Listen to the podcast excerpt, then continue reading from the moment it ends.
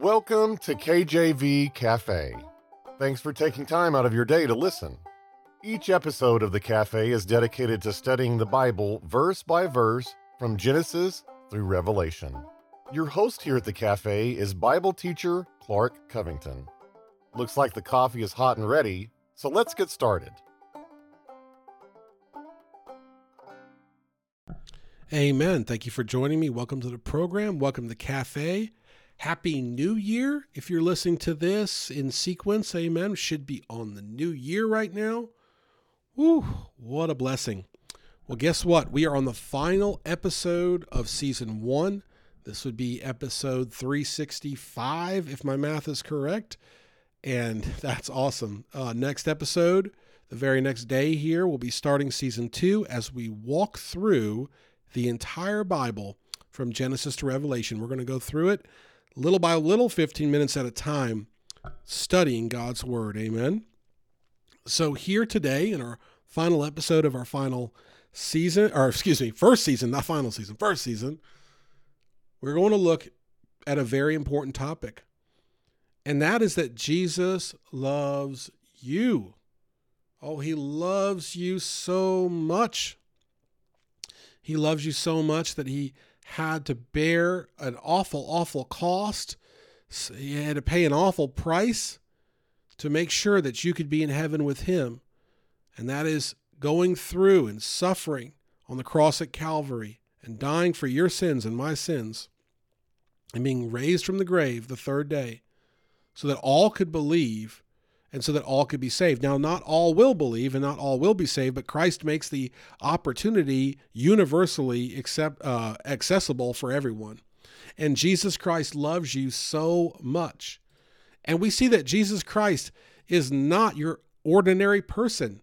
He's not even an ordinary God, quote unquote. He is a creator of all things. Colossians 1 16 through 20. But, for by him were all things created that are in heaven that are in earth, visible and invisible, whether they be thrones or dominions or principalities or powers, all things were created by him and for him, and he is before all things, and by him all things consist. And he is the head of the body, the church, who is the beginning, the firstborn from the dead, that in all things he might have the preeminence. For it pleased the Father that in him should all fullness dwell. And and having made peace through the blood of his cross, by him to reconcile all things unto himself. By him, I say, whether they be things in earth or things in heaven. That's Jesus Christ. He has all power over all things thrones, dominions, principalities. They're all created by him. Imagine I, I would I would go with a model train reference, but I feel like that's kind of not as big of a deal. So let's go Lego imagine you have like a Lego village that you create, right? You create a village full of Lego characters and and maybe a shop or two or you know, studio, whatever else you got there. You're the creator of that village, right?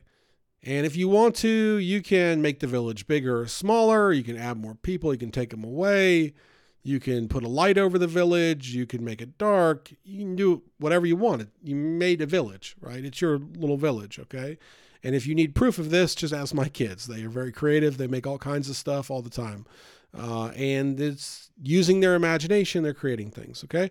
Well, if you created that village, you're, you're the owner of that village. You're the creator. You kind of have ownership over this thing. Well, what we see and what we don't see here on earth God created it all. You know, I live in North Carolina. God created that. You know, on Kings Mountain, God created that place. Um, you know, on on so and so road, God created that. You know, using a computer, God created that. Now, man may say they created it, but how did man have the intelligence to do it? God created it. That's powered by electricity. God created that. I mean, on and on. God created everything. He has preeminence. He is the creator.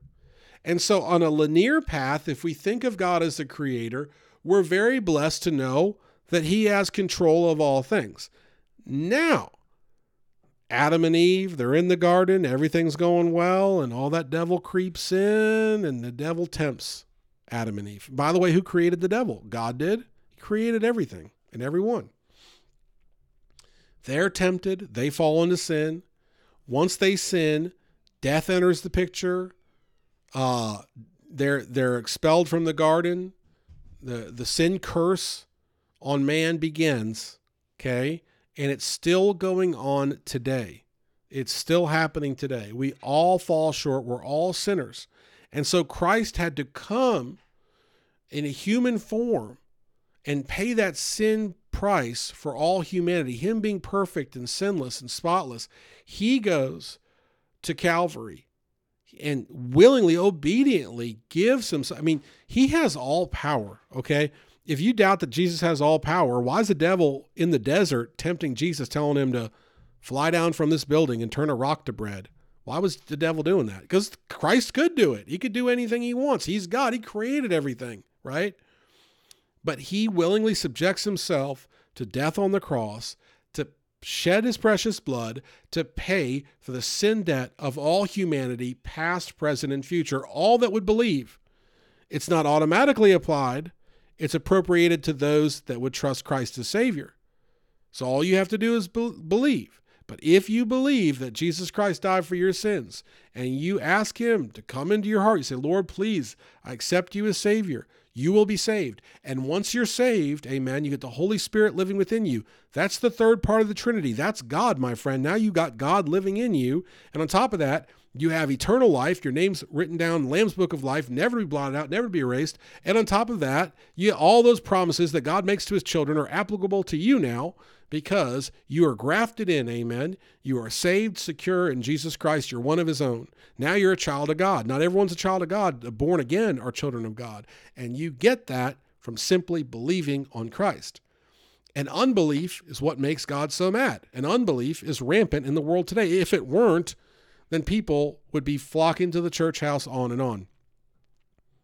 You can see unbelief in people's actions. Forget their words. You know, forget their words. You could see somebody at uh, a fast food establishment that tell you they're on a diet and they have a plate full of food that's clearly not diet food.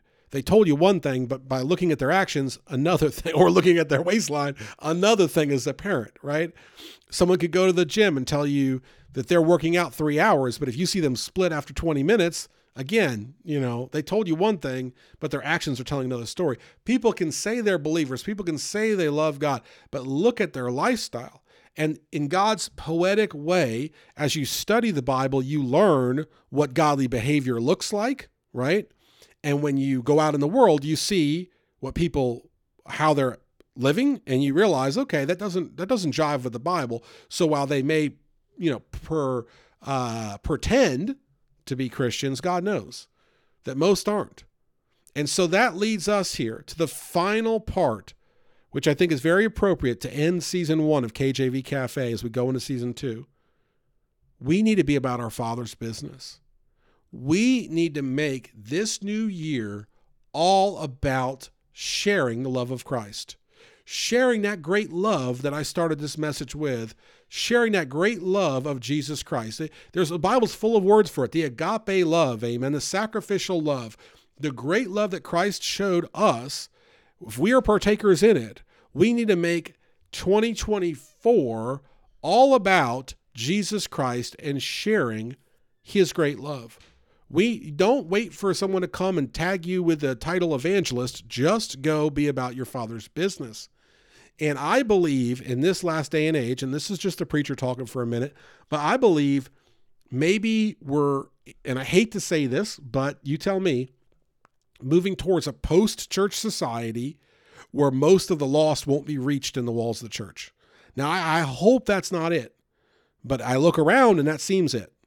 And whatever it is, let's be honest about it and go about our Father's business. Now, I'm not advocating anyone leave church. If anything, we all need to go more. But what I'm advocating is now is the time to use those tools that God gave you, whether it's a laptop, a tablet, a phone, to start getting the message out there get the go- I mean gospel tracks I think you can get 25 for $4 or $3. I mean they're they're cheaper than than a Gatorade or something. You know, they're dirt cheap. Get some gospel tracks Start creating some testimonies. Start looking at ways, creative ways that you can reach people. You know, there's so many creative ways that you could reach people today. Maybe you love to sew. How about sewing some scripture into a blanket? Maybe you're you're you've got um, one of these new gadgets. There's so many gadgets out there that will heat press or embroider. I know a lot of people like those things. We have a t-shirt printer here. Why not print some scripture on some shirts or embroider some scripture? You know, look, make it a conversation starter you know look at at setting up at the farmers market was selling some bible cases or giving away some literature. I know a church uh, out near lake norman i believe in denver and at the apple festival in lincolnton they set up about no joke 15 tables long and they give away like wood trinkets and stuff with scripture on it and materials just to help win souls. And you know when people are at the apple festival a lot of people a lot of people I want you to start thinking strategically. And here is how God's going to use you.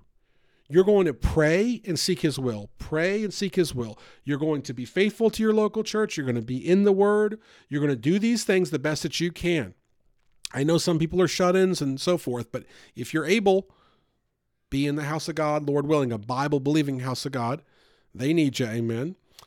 Go to church, read the Bible, pray, and you can do two of those three every single day and the other one every time they're open, make God your number one priority. And this is what's going to happen. As you internally focus on God, He will externally use you, right? The Bible talks about the idea of abiding in Christ. The more that we abide in Christ, the more useful we could be to Christ. And the more that great ministries will just pour out of you because you are spending time with Him all the time. That's how this works. It doesn't work in the inverse where you decide to go do something and, oh, during that time you'll spend time with Him. It doesn't work like that. The way that it works, the only way to to defeat all of the spiritual opposition that you'll face as you know, let the devil find out you're going to start spreading the gospel, you'll face opposition. But God is able to overcome that opposition, and God is able to use you mightily. And what is our purpose here on earth other than to bring him glory, to, to be the light, and to share the light with others, to help people understand that we are different. I mentioned earlier in the podcast that look, when you get into the Bible and you start reading about how God would have us to act, that's very different than the natural man. I mean, on the outside, you know, can you imagine a young person, imagine a young female really dressing modestly? That would look very differently in this society. You know, imagine a, a, um, a young man or an older man uh, guarding his mouth and never saying a bad word. Uh, you know, imagine someone um, going and giving away their bonus check to the soup kitchen, you know, and nobody even knows about it except maybe one or two people that say, wow, that's a really different person. They did that and they didn't even seek recognition for it wow, they must believe in God that there's a heavenly reward that's greater than the reward here on earth. They didn't even put it on Facebook. No one knew. You see? As we live for God, as we live for God, He can use us. But how can we properly live for God in these end times, in these last days, if we keep Him at an arm's length? You know, thank God He didn't keep us at an arm's length when He went to the cross at Calvary.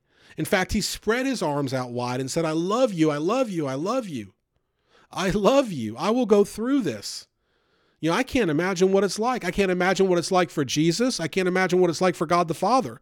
And I know they're both equally God. But can you imagine? I mean, he God gives us the example of Abraham and Isaac, you know, and I can't imagine little CJ up there. I can't imagine. I can't imagine. But God can. He can he doesn't need to imagine. He knows what he gave. He knows the price that was paid, and He knows what people are doing with it. And so, as we enter this new year, let's make our life about serving Jesus Christ. All things are made by Him and for Him, and it's about time we recognize His preeminence and we operate on such a way that allows us to be witnesses to others by firstly getting right within ourselves and secondly, seeking out opportunities to share the love of Christ using the talents, skills, and resources that God Himself, Creator God Himself, chose to give us. Think of it like that. God Himself chose to give you certain things to use to draw people to Him. Lift Him up, He'll draw all men to Himself. Thank you for listening. Tune in next time as we start a new season. Take care. God bless, and amen. Thanks for spending time with us today at the cafe. We would love to hear from you. You can email Brother Clark directly at clark at enduringpromise.org. See you again tomorrow, same time, same place.